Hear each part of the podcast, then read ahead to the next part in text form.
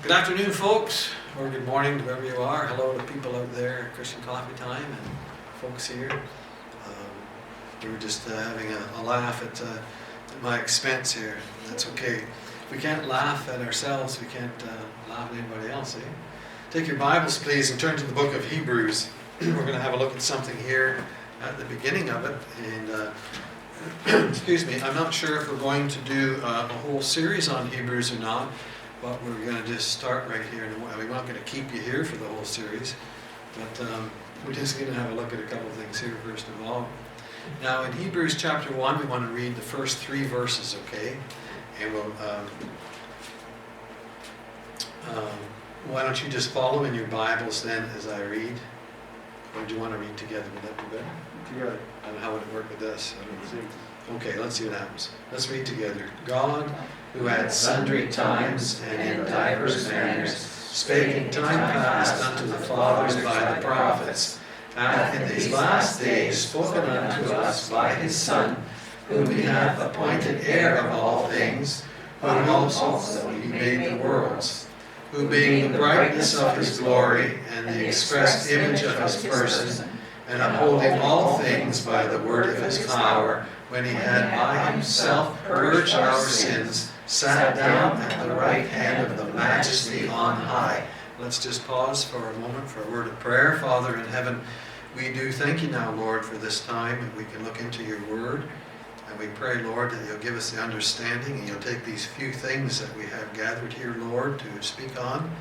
And uh, we just pray that the Lord Jesus would be honored and you'd be honored, Father, and the Holy Spirit. Holy Spirit, we ask that you just would uh, put these things together and let these be your words here today.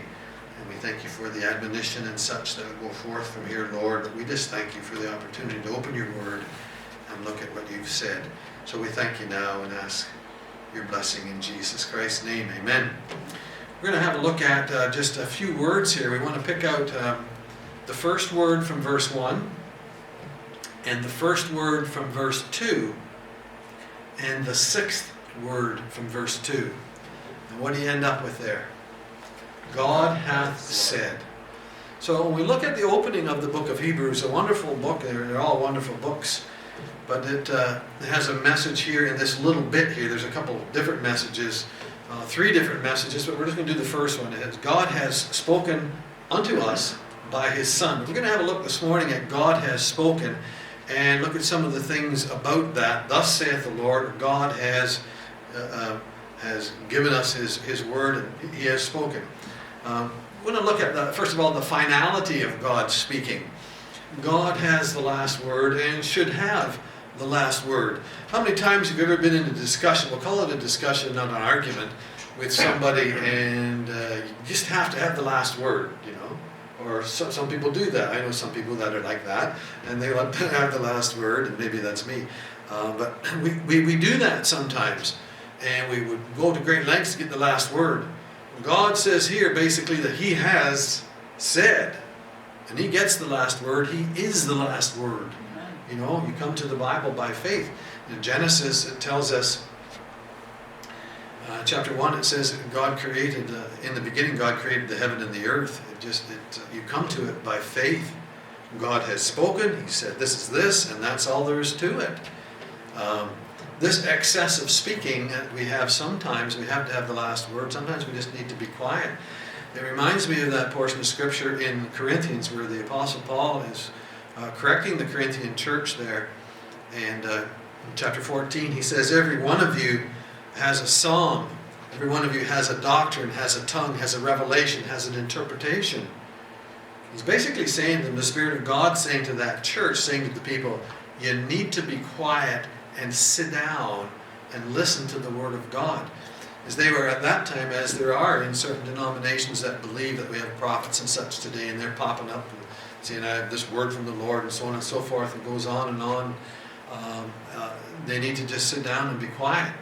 They need to sit down and listen. God says, I have spoken, I have given my, my word. The importance of God speaking, we'll consider that for a moment. Um, the authority the authority in our lives, the authority for us, for our, our, our, lives, and for everything that we would do, for direction in your life. What would you do, or what would you, where would you be today if you didn't have the Word of God as an authority in your life? Any idea? We don't know where we would be, likely. Uh, we take the Word of God for our direction. So people that use the Word of God and have the Word of God, it gives them direction. God's directing them and such. He tells us that in the Proverbs. If we didn't have that in our lives, we would be just like, or we would be the unsaved, wouldn't we? When we were unsaved, that's exactly how we lived. The authority of our lives and in our lives was not God, but ourselves. Now stop and think about that for a minute. Have you ever heard that before? You shall be as gods. And you will have the, you will be the authority and you will do what you want to do. You'll fulfill all the desires of your own hearts, just whatever you please. If the authority is ourselves and not God, and that's exactly what happens. But we must have the authority from God, the authority of God, for direction in our lives. He'll direct us in every way if we look to Him. We need that structure in our lives. We need that structure in our homes, structure in society. Notice what's happening to society today is those things are being torn down. And the bottom, the root problem is that God is removed out of the equation. If we look at the tense right here, and we looked at those three words, God hath spoken. And those three words give us the outline of the message right there as it stands. The tense, God has spoken, that's past tense, isn't it? From the time of this writing is past tense. Um, God has spoken. Now we know that from the writing of the, the time of this writing, um, well, we believe that Revelation was the last written book. When all the um, books of the Bible were put together, then God was finished with his uh, uh, with the revelation. Though He's not revealing anything new now today, is he? God has spoken. He's spoken to us uh, in His Son, by His Son. In chapter uh, 13 of Corinthians, we have uh, um, a portion there that talks about there's three different speaking gifts mentioned there's speaking in tongues, there's the gift of knowledge, and there's a gift of prophecy. And the Lord saying in that portion of Scripture that, from, from that time of Corinthians, there was a future time was coming that those three speaking gifts would be done away with. Why? How could that be? When that which is perfect is come, some say, well, that's when the Lord returns. That's not what he's talking about. Well, that's the eternal estate, and that's not what he's talking about. He's talking about something that will replace those speaking gifts. That's the completed canon of Scripture. You don't need the gift of knowledge. It's right here written down. You need to read it. You don't need the, the uh, gift of tongues. People need the Bible in their own language. You, you don't need the, uh, uh, um, um, what was the third one? I forget. Somebody tell me. I forget. Prophecy, yes, thank you. My mind just does that sometimes. Prophecy, I get thinking way ahead of myself. The gift of prophecy, we don't need anybody to stand up and say, This is what God says to us for our direction. No, we have the Word of God. Um, that which is perfect has come. We note in 2 Peter um, chapter 2 and verse 1, the, the Apostle Peter says that there were false prophets among the people past tense from his standpoint at that time. He wrote that. There were false prophets. And he also says, there shall be false teachers. So we can see that there was going to be a change from prophets to teachers. When the scriptures came, the prophets were gone. The uh, actually, it was before that. And we have Bible teachers now. Luke 16 16 says the law and the prophets were until John. Anyway, so. Um, we, we see that uh, uh, prophecy and the prophets are not needed because Scripture is complete. What we have today and what God has given to us in, in the place of that is Bible teachers. The Holy Spirit gives us that. And what's the number one thing that a Bible teacher now, it doesn't have to be somebody that's gifted or a preacher or something like that. Every one of us are to be Bible teachers and we're to be teaching other people, right? We're supposed to be doing that. What's the number one thing that we must know, that we must teach? Thus saith the Lord. But God has said. But God says. I remember when we first got saved, and Robin and I were um, discipled by Mr. Black. And I've, I've told you this many times, but it just sticks in my mind. He was teaching us something, maybe he didn't even know he was, but I think he did. And we would go on through, and we of questions, and we would sit down hour upon hour going through studying um, the Bible. And every question that was asked him, he would say, Well, let's just see what the Word of God says. Or let's see what God says about that. And he was instilling in us that everything, every question, everything, you bring it to the Bible. You bring it to God's Word. Yeah. What does God say about that? What does God say about this or that or the other thing? Let's look to Him first and foremost. The absolute final authority for individuals, the authority for nations, the authority for all people of all time, for all situations. What does God say? He's already spoken to us. We need to find out and we need to look to Him. If we don't do that, if people don't do that, if the Bible isn't doesn't have that place, then self becomes the authority. And the most common thing you'll hear is, well, I think. You ever heard that? You can talk to some people. If you have, um, if you're uh, an authority in a certain area or something like that, uh, um, like, as you know, I was an auto mechanic for several years, I know couple things about cars. And sometimes people would argue about this is how this is. And no, you go to the doctor. That's a silly one. You, you, everybody argues with the doctor. They don't know, right? We got to tell them. But you know, uh, pick a pick a thing. You argue with the plumber. That's not how you solder that. No, it doesn't matter what we think. God is the authority, the absolute authority. You can't tell me. God is the authority. Self cannot be. I remember that time. It comes to mind that time. Uh, my wife had a, a discussion with a lady after a service out in the hall. I wasn't here, and uh, and the lady said something to the effect that um, I, I, don't I don't want to hear what the Bible says. What do you think? That's all backwards, isn't it? That's just all backwards. But consider the um, the mess that the world's in today. Why? What?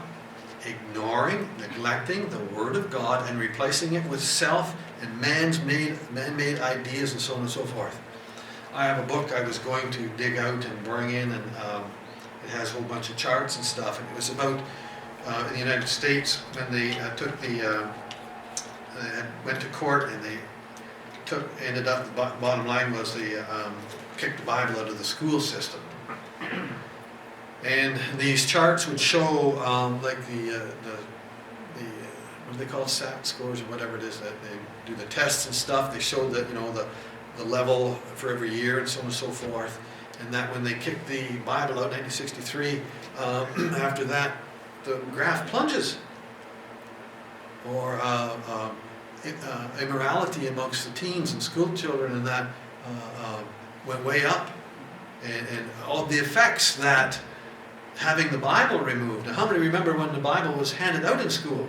Some, some do. And uh, it was a different time. The Bible, it was a great influence in our lives at that time. But now, today, the Bible's been removed from society. They're trying to cast off the bands of the Lord of God. That Psalm 2 talks about that. He who sits in the heavens shall laugh.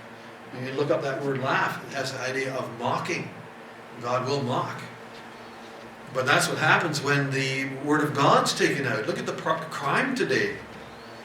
Back in the book of Habakkuk. Now, this is just a few years before the Babylonians came over and took over. Just a few years before that, Habakkuk says that um, the law is slacked and wrong judgment doth proceed. Hey, that sounds like today. There's something really wrong today when they're calling uh, evil good and good evil. There's no fear of God there. And that's what happens when you remove the um, uh, uh when you remove the uh, uh, fear of God, remove the Word of God out from things, uh, from society. Sins against humanity and violence and such. What did God? What's one of the main reasons God brought the flood back in Genesis? Violence upon the earth. And look at the violence today because they moved away from God. Look at the immorality today, and all, all sin is against God. Lying, it seems like it seems like everybody lies and thinks nothing of it. But God says, that liars shall have their place in the lake of fire. Revelation tells us that. Abortion. It's just rampant. How many thousands and how many millions has it been since that thing started? But God says, Thou shalt not kill. And, and, and hatred, you know, I hear people talking about how that, you know, they don't like this person, they don't like that person, they can't get along with this person at work, and so on and so forth. And name calling. But God says that man is made in his image. And James talks about we shouldn't speak like that about other people, because they're made in the image of God. There has to be respect for other people. The hatred of, of, of uh, others, it just won't, uh, it won't stand. It's not, uh, God says, no, that's not the way it's to be. Today, we may be seeing the consequences, just the beginnings of the consequences of nations, societies forgetting God, turning away. And what does it tell us in Psalm chapter 9, verse 17? That the nations that forget God shall be turned into hell. Now, the interpretation of that is that, that all the people of the nations, they, well, that's where they'll find they'll end up. But maybe an application is that right now, the societies and our nations will be turned into like a living hell. I mean, if you go to Venezuela today, they're not having a good time. Why? Because they kicked God out. The governments want to get rid of him in the communistic society and such like that. They want to get rid of him. And uh, the countries, look, look at how many people are killed in, in uh, uh, have been killed, say, in China and Russia, their own people. Not to say that there's any nation that doesn't do bad things, but I'm just saying um, these things that uh, are going on today. The greatest crime of all, though, is the suppression of the gospel of Jesus Christ. God says, get that word out there, and man's trying to stop that thing, suppress it and stuff. You're not allowed to speak about it in school. You're not allowed to speak about it many places now, and it's coming when the Bible will be uh, hate speech. It could come sometime. Uh, what a crime! Um, the gospel is so important. God has said, He has spoken to us in His Son, that Jesus Christ, the Son of God, God the Son, Son, God manifest in the flesh, went to the cross of Calvary because God loves us, for God so loved the world. He loves us so much that God became the uh, sacrifice for sin. That He would go to the cross, that He would be nailed on that cross after being beaten, but nailed on that cross and shed his blood because he loves you, because he loves all people. And he's taken their sins upon himself on the cross and dies on the cross, and they bury him in the tomb, and he rises from the dead on the third day. And that anybody, anybody, anybody that would trust in Christ, that would put their faith in Jesus Christ, believe it in him with all of their heart, would be saved. And it's an absolute crime to suppress that, to suppress the knowledge of salvation through Jesus Christ.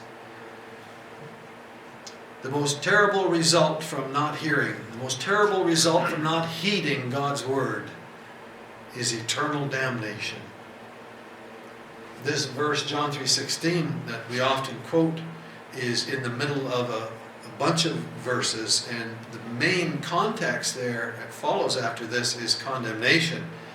And it says that he that believeth uh, um, is not condemned, but he that believeth not is condemned already because he has not believed on the name of the only begotten Son of God.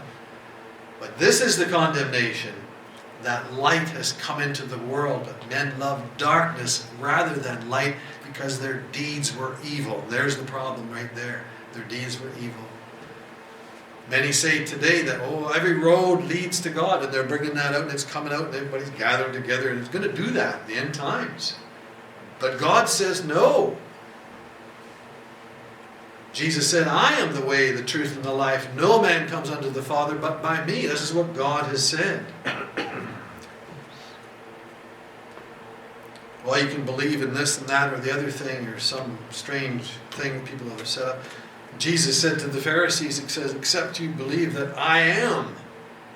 I am, that's the Lord, that's his name, that's who he is. Except you believe that I am the deity of Jesus Christ, except you believe that I am, you shall die in your sins. Some people say, oh, we do this and we've done this and we've done many wonderful works.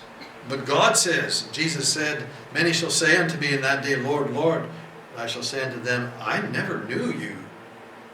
It's important to know what God has said for every area of life, beginning with salvation, because we don't have life until we're saved, do we? Living in darkness otherwise. You look at the political scene today, the religious scene today, the economic scene, and it's bad, yes it is, and it's going to get worse. God says, You need to look unto me, all ye the ends of the earth.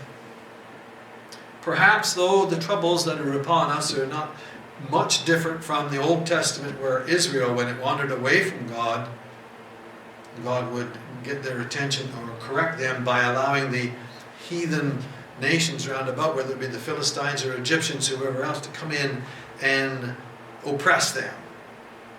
Because they moved away from God. There's a, is there a pattern here? They move away from God and He lets things happen. Hey, look at that, what's happening today. Because our countries are moving away from God.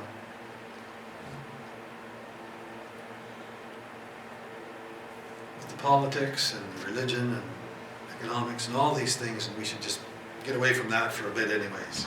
The important thing to look to the Lord. Well, we can see the effects of it round about us in our lives and our society. That should stir us and help, help us to see and understand that everything has a has a uh, the fruit will come from everything that's sowed. That's the principle of sowing and reaping.